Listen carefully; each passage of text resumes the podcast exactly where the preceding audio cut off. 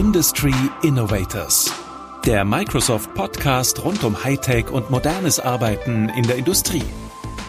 Hi und herzlich willkommen zu einer neuen Folge unseres Industry Innovators Podcast. Ich bin Christina Seiler und ich spreche in diesem Podcast mit meinen Gästen über aktuelle Themen und Trends in ihrer Branche. Stellt euch mal vor, ihr gebt bei einer Autovermietung ein Auto zurück und ähm, wenn ihr das dann abgegeben habt, läuft da ein Roboterhund, der ungefähr so 90 Zentimeter hoch ist, um das Auto herum und schaut, ob irgendwas kaputt ist. Heute ist genau das unser Thema und zwar Roboter und künstliche Intelligenz. Meine Gäste sind Kai-Uwe Ernst, Executive Partner von Reply. Hi Kai, schön, dass du da bist. Hallo Christina. Und Stefan Leininger, Account Delivery Executive bei Microsoft. Hi Stefan, schön, dass du auch mit dabei bist. Hey Christina, danke für die Einladung. Ich würde jetzt mal behaupten, dass fast jeder, der ab und zu im Internet oder auf YouTube unterwegs ist, dieses Video kennt. Und zwar die tanzenden Roboter von Boston Dynamics. Das haben sich ja wirklich Millionen von Menschen angeschaut. Und mit dabei in dieser Truppe ist auch so ein kleiner gelber Roboterhund mit langem Hals. Und das ist der Roboterhund von Boston Dynamics mit dem Namen Spot. Und gemeinsam habt ihr, also Reply und Microsoft, eine skalierbare und flexible Robotik-Plattform entwickelt. Und die gibt Spot die Fähigkeit, Schäden an Autos zu erkennen auf Basis von künstlicher Intelligenz. Wie kam es denn dazu?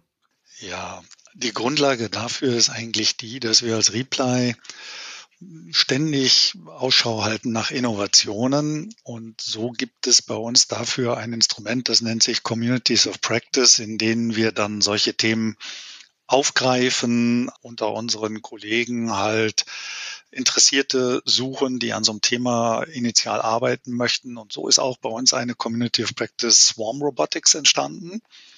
Das heißt, äh, wir wollten uns einfach tiefer damit beschäftigen und sofort standen bei uns im Fokus die sogenannten AMRs, also die neue Generation von mobilen und autonomen Robotern.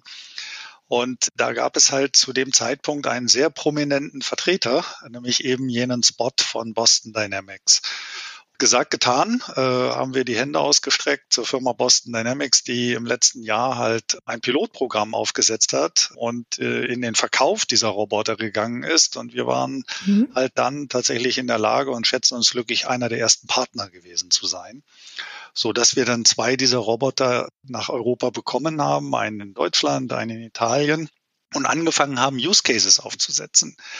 Und äh, in dem Kontext arbeiten wir ja auch sehr stark mit der Firma Microsoft zusammen und haben Stefan und ich uns ausgetauscht und haben eben diesen passenden Case gefunden, wo sozusagen Stefan ein Gegenstück hatte. Wir reden ja auch sehr stark hier von mobilisierter AI, ja, AI on the move, ne, weil im Grunde ist der Roboter ein Trägergerät und dafür hatte sozusagen Stefan und sein Team schon eine exzellente Vorarbeit. Und im Grunde haben wir das kombiniert, nicht wahr, Stefan? Genau, also äh, muss man vielleicht auch noch dazu sagen, das war ja tatsächlich jetzt eines der ersten Geräte, die wir überhaupt in Deutschland hatten von Boston Dynamics. War auch noch so eine Art Prototyp mhm. oder Beta-Funktion, die wir nutzen durften. Und äh, da waren wir natürlich auch total begeistert, dass wir das mit euch zusammen machen konnten und haben eben diesen äh, Schadensalgorithmus, den wir auch schon in einem anderen Zusammenhang entwickelt hatten, dann mit dem äh, Spot kombiniert, um dann aber wirklich auch einen neuen Use Case daraus zu entwickeln und eben auch wirklich ein End-to-End-Use-Case zu entwickeln und jetzt nicht nur ein rein Technologie-Showcase, sondern tatsächlich einen echten Anwendungsfall, den man tatsächlich auch so umsetzen kann. Also das heißt, es könnte jetzt eine Autovermietung auf euch zugehen und sagen, sie wollen das machen und es wäre prinzipiell direkt so möglich. Genau. Zwei Sachen sind mir vorhin aufgefallen, die ich super interessant fand. Und zwar, Kai Uwe, hast du gesagt, ihr habt eine Community of Practice bei euch in der Firma. Heißt das, dass ihr da so eine Art Trendforscher-Team habt, die einfach Ausschau nach Zukunftsthemen halten, wo sie sich einbringen wollen? Oder wie muss man sich das vorstellen? Ganz genau.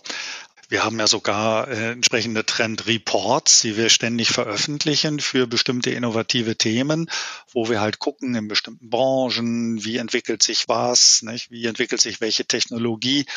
Und äh, auf der Basis eben dieser Trendforschung identifizieren wir Themen, wo wir sagen, es ist wert zu investieren. Hier wollen wir einfach sehr früh dabei sein Und ja, genau. Und dann, um das Ganze zu operationalisieren, haben wir halt intern diese Communities of Practice, ne, wo wir ein Netzwerk, wie ich schon äh, sagte, von hochspezialisierten Unternehmen, wo wir halt schauen, aus den unterschiedlichen Disziplinen die richtigen Leute zusammenzubringen, die dann an ersten Cases arbeiten, die dann versuchen, Use Cases zu konsolidieren und die im Grunde produktreif zu machen. Super, super spannend. Also, ja, Wahnsinn.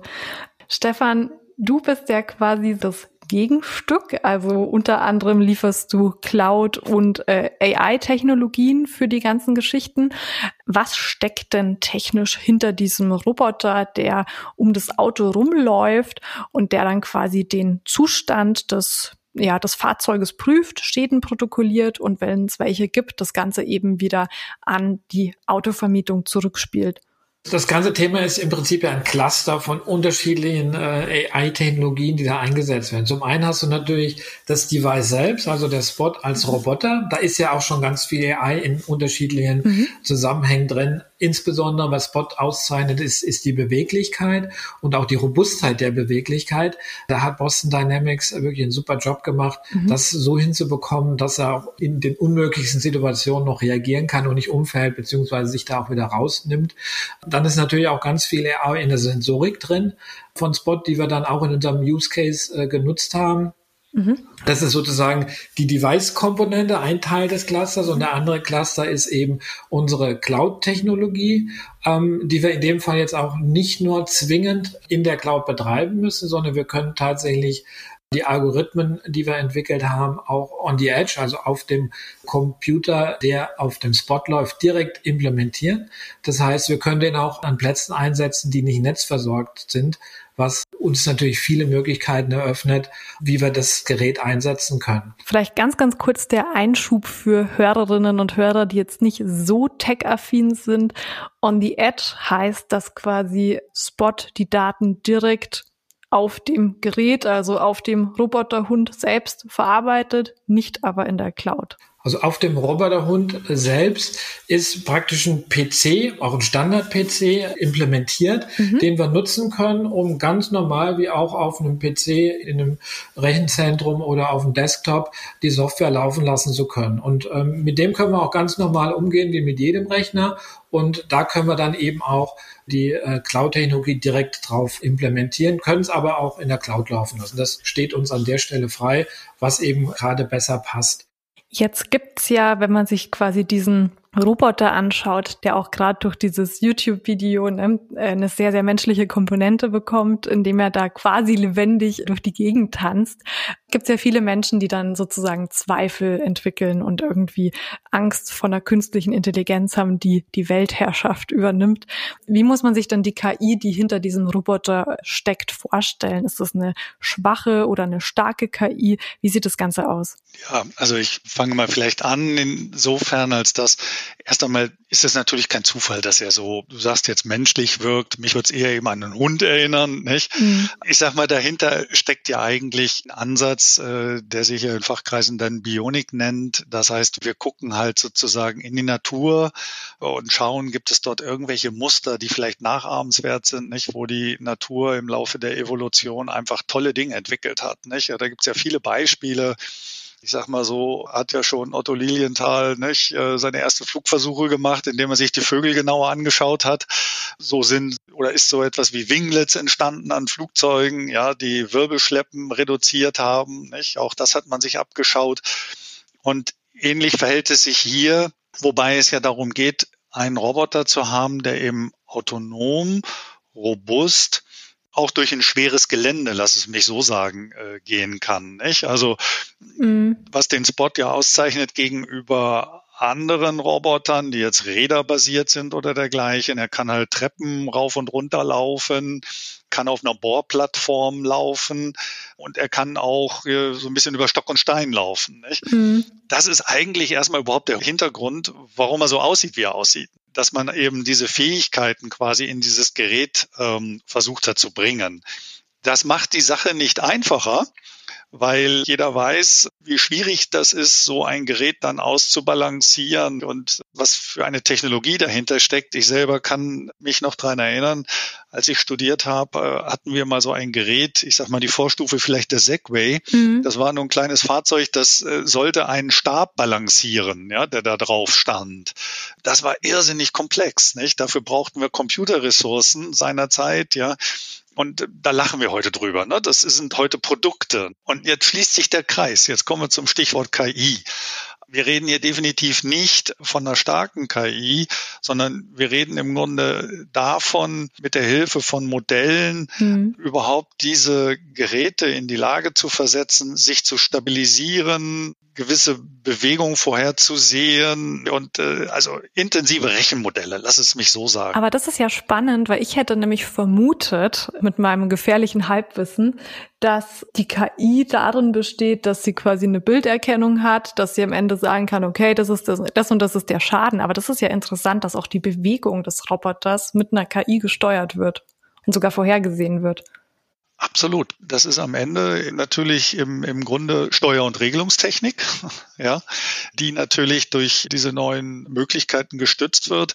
Aber natürlich hast du auch recht. Wir müssen so ein bisschen unterscheiden, auch in dem Case der KI, die der Spot selber hat. Mhm. Ja, also die die Plattform quasi hat und der KI, die wir für den Use Case da drauf gebaut haben. Lass es mich so formulieren. Was quasi dann in der Cloud-Plattform liegt. Genau. Natürlich hat der Spot auch Augen und kann darüber natürlich seine Umgebung äh, identifizieren. Und das sieht man ja auch, wenn ihr mal Videos gesehen habt wie der Spot entsprechend seine Umgebung identifiziert. Ne? Also Hindernisse, die ihm im Wege stehen oder eben dann tatsächlich durch Tiefenmessung Schäden äh, an der Karosserie identifiziert. Um nochmal vielleicht auf das Thema schwache versus starke KI einzugehen. Wie gesagt, das ist eigentlich ein Cluster von schwacher KI, die die Bewegung steuert, die die Umwelt wahrnimmt, die eben auch den Schaden erkennt. Das sind mhm. alles einzelne Bausteine, die sehr hoch spezialisiert sind und die auch recht gut strukturierte Fragestellungen abarbeiten können. Ja. Das eben im Zusammenspiel ermöglicht es uns, eben den Use Case so auch umzusetzen, wie er umgesetzt ist. Mhm. So eine Singularität, über die man häufig nachdenkt. Ich glaube, da sind wir technologisch auch noch sehr weit davon entfernt.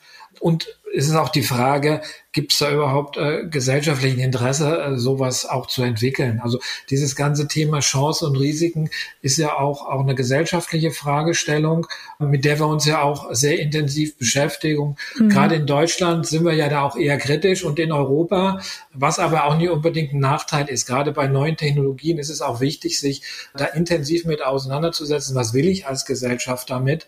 Und gerade aus Europa heraus ist die DSGVO ja auch entstanden, was uns als Hersteller Hersteller sicherlich an der anderen Stelle ein bisschen schmerzt. Aber gesamtgesellschaftlich ist es äh, durchaus auch ein wichtiger Schritt. Und gerade wurde ja auch von der EU ein vergleichbarer Ansatz auch in Richtung KI begonnen, mhm. um eben auch wirklich strukturiert diese Diskussion in einer, in einer offenen Gesellschaft zu führen. Und das finde ich auch ganz, ganz wichtig, eben auch um die Chancen zu nutzen. Ja, ich glaube auch, dass der Begriff KI grundsätzlich was ist, was natürlich viele Ängste schürt und dass eigentlich der Begriff Machine Learning in vielen Fällen sehr viel zutreffender ist. In unserem Podcast kommt ja jeder zu Wort und da wir jetzt so viel über den Roboterhund und über künstliche Intelligenz gesprochen haben, ist es kein Wunder, dass die nächste Frage an euch nicht von mir kommt, sondern von unserer KI. Danke, Christina. Der britische Logiker Elaine Turing hat sich schon in der ersten Hälfte des 20. Jahrhunderts einen Test ausgedacht. Mit dem wollte er feststellen, ob eine künstliche Intelligenz wie ich ein Denkvermögen wie ein Mensch hat. Um ganz ehrlich zu sein, der Test ist sehr kompliziert und so richtig schaffe ich ihn noch nicht. Und ich kann auch nicht tanzen. Welche Rolle werde ich in der näheren und ferneren Zukunft eurer Meinung nach in Unternehmen spielen? Ich denke, das schließt sich ja sehr schon an die Frage und die Antwort, die wir vorhin hatten, gerade an. Schauen wir mal ein bisschen mehr in die Zukunft, was wir eigentlich erwarten. Wenn wir heute schon reinschauen in Warehouses, dann sehen wir eine zunehmende Anzahl von Robotern, die dort Pakete von links nach rechts schubsen, die sortieren. Das heißt, was ich eher sehe, ist erst einmal, wir werden eine Kostenreduktion erleben bei Robotern Das bedeutet, dass man über viel mehr Einsatzzwecke nachdenken kann, weil sie sich überhaupt erst rentieren. Und das führt zu weiteren spannenden Szenarien. Und jetzt komme ich zurück auf unsere COP, die nicht umsonst Swarm Robotics hieß, weil das ist eine Stufe, die wir noch sehen. Wenn wir dann mehr Roboter im Feld haben, sei es im Warehouse oder in der Produktion oder in verschiedensten Szenarien, dann ist der nächste große Mehrwert, wenn die Roboter voneinander lernen können, wenn die miteinander vernetzt sind. Also wenn ein Roboter ein bestimmtes Hindernis erkannt hat, dann ist es doch schlau, wenn der andere Roboter. Dass nicht die Zehen danach auch noch drüber fallen. ganz genau, so ist es, nicht? Sondern wenn das mitgeteilt wird. Mhm. Und da gibt es ja sehr wohl schon sehr große Fortschritte. Das heißt, wenn man früher einen Roboter in eine solche Umgebung hineingebracht hat, dann hat das sehr lange gedauert, bis der quasi angelernt war. Mhm. Solche Anlernzeiten, lass es mich so mal plump formulieren, sind schon dramatisch gesunken. Mhm. Ja. Also quasi der Greifarm in der Fabrik, der dann eine gewisse Schrauben Drehung macht, den anzulernen, richtig? Ja, genau. Oder der einfach gewisse Wegstrecken kennt, der weiß, wo bestimmte Artikel sind, wenn wir jetzt mal im Warehouse denken, ja, mhm, ja. so dass man sich untereinander optimieren kann. Und das bringt uns dann auch gleich zu dem, was ja auch dahinter steckt, was wir gerade als Replay und Microsoft tun, dass wir eine Robotics-Plattform aufbauen dahinter, denn die große Krux bei diesen Szenarien ist im Augenblick, dass wir viele Roboter draußen im Feld im Augenblick sehen, die alle proprietär daherkommen. Also jeder hat seine eigene Logik, jeder hat sein eigenes System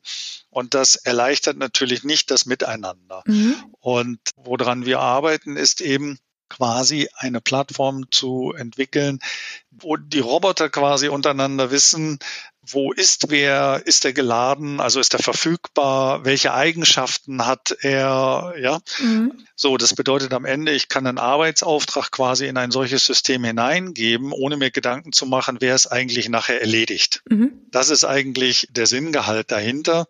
Und nächstes Szenario, jetzt habe ich ganz viele Roboter im Einsatz auf einer Fläche, dann sollten die auch ihre Laufwege kennen. Dann hätten wir das nächste Problem, wir brauchen ja auch irgendwie eine Traffic-Regelung. Nicht? Also mhm. früher hat man das geregelt bei den AGVs, indem man Induktionsschienen hatte im Untergrund, wo die langfahren. Die haben wir jetzt ja dann nicht mehr bei autonomen Robotern, sondern die haben quasi individuelle Laufwege. So, bedeutet aber auch, sie müssen umeinander wissen, wo sie sind, nicht? Dass sie sich nicht umlaufen dürfen gegenseitig. also, um auf deine Frage zurückzukommen, bevor wir uns einem Menschenabbild nähern, ja, sehe ich eher diese Entwicklung, ja, dass wir einfach mehr Roboter haben werden, die jeder für sich spezielle Funktionen hat mhm. und dass wir die bestmöglich orchestrieren und die eine gewisse Form der Kommunikation untereinander haben. Ja, und ich glaube sogar, ein wesentlicher Trend, der jetzt auch, auch kurzfristig stattfinden wird, ist, dass sie erstmal auch weniger Menschen ähnlich werden. Also momentan mhm. ähm, ist es ja sehr so, dass man tatsächlich menschliche Prozesse simuliert, indem man eben ein Kamerabild nimmt, das dann einen speziellen Algorithmus schiebt. Dieser Algorithmus interpretiert das Bild und gibt dann ein Ergebnis zurück. Die nächste Evolutionsstufe wird sein, dass dann der Sensor selbst der die Umwelt erfasst, direkt dann ausgibt, äh, ich habe einen Hund erkannt oder ich mhm. bin jetzt auf dem rutschigen Boden oder ähnliches ohne eben diese Übersetzung dann nochmal über äh, eine Schleife machen zu müssen. Das heißt also, erstmal wird der Roboter mehr Robotiker, damit er auch, äh, sagen wir, in seiner eigenen Welt effizienter sein kann und sozusagen seine eigene Sprache und sein eigenes Denken auch, auch ein Stück weit entwickeln kann. Ja, und ich glaube, das wird auch nochmal einen Schub bringen, wie wir sehr viel effizienter werden und auch neue Use Cases entwickeln können. Also man mag einfach, wenn ich noch ergänzen darf, ganz viel an Inspektionstätigkeiten denken. Ne? Alles, was so mhm. Routinetätigkeiten sind, die entweder einfach. Also eigentlich alle nervt eher, ne? Genau, also alles, was quasi im Zweifel eher lästig ist, ja, oder mhm. was gefährlich ist. Nicht? Weil es gibt natürlich auch Routinetätigkeiten in Umgebungen, wo man als Mensch nicht unbedingt hin möchte oder Schutzausrüstung braucht. Und da bietet sich natürlich so ein Roboter hervorragend an wie gesagt, AI on the move. Und dann, wenn man das so im Kopf hat, dann hat man eine Idee davon. Hochflexibles Trägersystem auf der einen Seite mit einer gewissen Intelligenz und auf der anderen Seite eben dazu ja all die AI-Szenarien, die man sich vorstellen kann, ne? Computer Vision etc. Wenn der in so einem kompletten Prozess integriert ist, der Spot, ist dann zum Beispiel auch sichergestellt, wenn jetzt eine Schadenserkennung ist, ne, er die Autos äh, screent, wenn er sich jetzt mal verschätzt und einen Schatten für einen Schaden hält oder ähnliches, gibt es da nochmal ein menschliches Auge, das drauf guckt und es kontrolliert? Oder wie kann man das vermeiden, dass ihm dann solche Fehler unterlaufen? Also zwei Dinge dazu. Zum einen haben wir das tatsächlich auch eingebaut in unserem Use Case. Mhm dass die AI gibt einen gewissen Confidence Level aus. Das ist im Prinzip ein Wert, der aussagt, wie sicher sich Spot ist, dass es sich bei dem Schaden tatsächlich um Schaden handelt. Mhm. Und der kriegt der Operator dann auch zurückgemeldet. Und auf der Basis kann er dann entscheiden, okay, bin ich mir da sicher genug, dass Bot das richtig erkannt hat oder muss ich dann tatsächlich nochmal hin? Äh, was wir eben auch zusätzlich machen, ist, wir dokumentieren natürlich alle Schäden im Bild mhm. und äh, stellen die dann auch dem Anwender zur Verfügung. Das heißt, man kann auch hier dann nochmal schauen, ob das gepasst hat oder nicht. Und was wir dann zusätzlich noch machen, ist, dass wir dieses Ergebnis, ob das eben richtig erkannt wurde oder nicht, zurückspielen worauf dann Spot auch lernen kann. Das heißt, je mehr Fehler er macht, desto weniger macht er, weil er besser wird. Ja? Und äh, das ist eben auch ein kontinuierlicher Prozess, der auch schon mit eingebaut ist. Ja. So, ich glaube, langsam ist es wieder an der Zeit für einen kleinen Location-Wechsel. Und ähm, zwar gehe ich mit meinen Podcast-Gästen immer ganz gern entweder in die virtuelle Bar oder ins virtuelle Café und die Entscheidung überlasse ich immer meinen Gästen. Also Bar oder Café, wo darf es hingehen? Ich würde für Bar plädieren. ich gehe mit, ja. Wunderbar, dann nehme ich euch jetzt mit in unsere virtuelle Bar. Das ist quasi immer so ein Gedankenspiel in unserem Podcast, wo wir einfach nochmal so den Art virtuellen Absacker machen und ja, wo man das Feierabendbierchen im virtuellen Raum trinkt, weil man sich ja nicht persönlich treffen kann. Und that said, äh, werde ich mir auf jeden Fall jetzt erstmal einen Radler bestellen. Was darf es denn bei euch sein? Oh, ich nehme äh, einen kleinen Cocktail. Und ich ein bisschen konkreter ein Gin Tonic. Auch nicht schlecht, haben wir natürlich. Optimal. Ja, und Stefan kriegt einfach, wie sagt man, so einen Hausmix. genau. Geheimrezept des Barkeepers. Habt ihr eigentlich früher Star Trek angeschaut oder seid ihr Star Trek-Fans? Weil seitdem ich so ein bisschen den Spot von Boston Dynamics kennengelernt habe, muss ich immer an den Androiden Data denken, der ja auf der Enterprise lebt und äh, der ja selbst eine Hauskatze hat, die lustigerweise Spot heißt. Ist es Zufall? Puh, gute Frage. Also ich bin tatsächlich auch großer Star Trek-Fan, insbesondere auch Next Generation und auch von Data. Aber den zusammen habe ich tatsächlich jetzt so nicht hergestellt. Und äh, dazu kann ich jetzt im Detail nichts sagen. Wäre wahrscheinlich auch schlecht, weil da müssten wir unseren Podcast umbenennen. Dann wäre es ja nicht mehr der Hund, sondern die Katze. Kai, weißt du was? Ich muss genauso spontan sagen, hui, erwischt. Ähm, ja, natürlich habe ich Star Trek geguckt. Äh, bin ich ein Fan? Das kann ich jetzt nicht vielleicht sagen. Ich, ich weiß es nicht. Lustiger Zufall auf jeden Fall. Absolut. Wir haben jetzt ja super viel über künstliche Intelligenz gesprochen. Wenn ihr jetzt mal so an euren Alltag denkt, gibt es da eine Situation, wo ihr euch wirklich die Hilfe von einer sehr schlauen KI vorstellen könntet oder gewünscht hättet vielleicht? Ich weiß gar nicht. Spontan gesagt, ich bin eigentlich schon recht glücklich mit den kleinen Helferlein, die zunehmend auf und zukommen. Manchmal würde ich mir wünschen, dass sie noch ein bisschen mehr Logik haben und noch ein bisschen schlauer sein können. Was meine ich damit?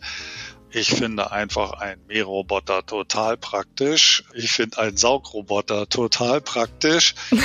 ähm, und von daher glaube ich, wenn, wenn wir davon noch mehr Helferlein sehen, äh, da gibt es sicherlich noch viele Anwendungsszenarien, wo uns lästige Tätigkeiten abgenommen werden. Ja. Äh, nur wie gesagt, ich wünsche mir das natürlich immer mit einer gewissen ja, Intelligenz und mit einer gewissen Experience, lass es mich mal so formulieren. Das ist noch nicht überall da, wo ich mir das äh, so wünschen würde. Also das kann ich bestätigen. Also ich nutze auch, auch einen Saugroboter leidenschaftlich. Allerdings kritisiert meine Frau immer seine mangelnde Sensibilität, insbesondere wenn es an die Möbel geht. Da würde ich mir dann doch ein bisschen äh, mehr auch wünschen. Das äh, könnte dann auch den häuslichen Frieden etwas befördern. Ja. Ja, das kenne ich auch. Ich habe nämlich auch einen Staubsaugerroboter. Und ich muss dir sagen, das war eine meiner besten Investitionen, weil ich finde es echt super praktisch. Aber es ist halt dann ganz oft so, dass man irgendwie nach Hause kommt und weiß, ja, der ist jetzt irgendwo gefahren und man sieht schon, oh oh, er ist nicht auf seiner Station. Und dann geht man erst mal suchen und denkt sich, hm, wo ist er denn hängen geblieben? Und dann, ja, findet man ihn irgendwo. Und ich finde es ja immer ganz witzig. Ich nehme den innerlich so ein bisschen wahr wie so ein kleines Haustier oder so. Aber er dürfte schlauer sein. Ein bisschen, ja. Ich mir auch wünschen. Ganz genau. Wunderbar. Das waren sehr, sehr spannende Einblicke. Vielen, vielen Dank, dass ihr heute mit dabei wart. Das waren Kai Uwe Ernst von Reply und Stefan Leininger von Microsoft darüber, wie der intelligente Robodoc Spot funktioniert und warum wir keine Angst vor einer KI haben müssen. Vielen, vielen Dank, dass ihr da wart. Danke dir, Christian. Sehr gerne. Bis zum nächsten Mal und ciao aus München. Industry Innovators. Jetzt abonnieren. Überall da, wo es Podcasts gibt.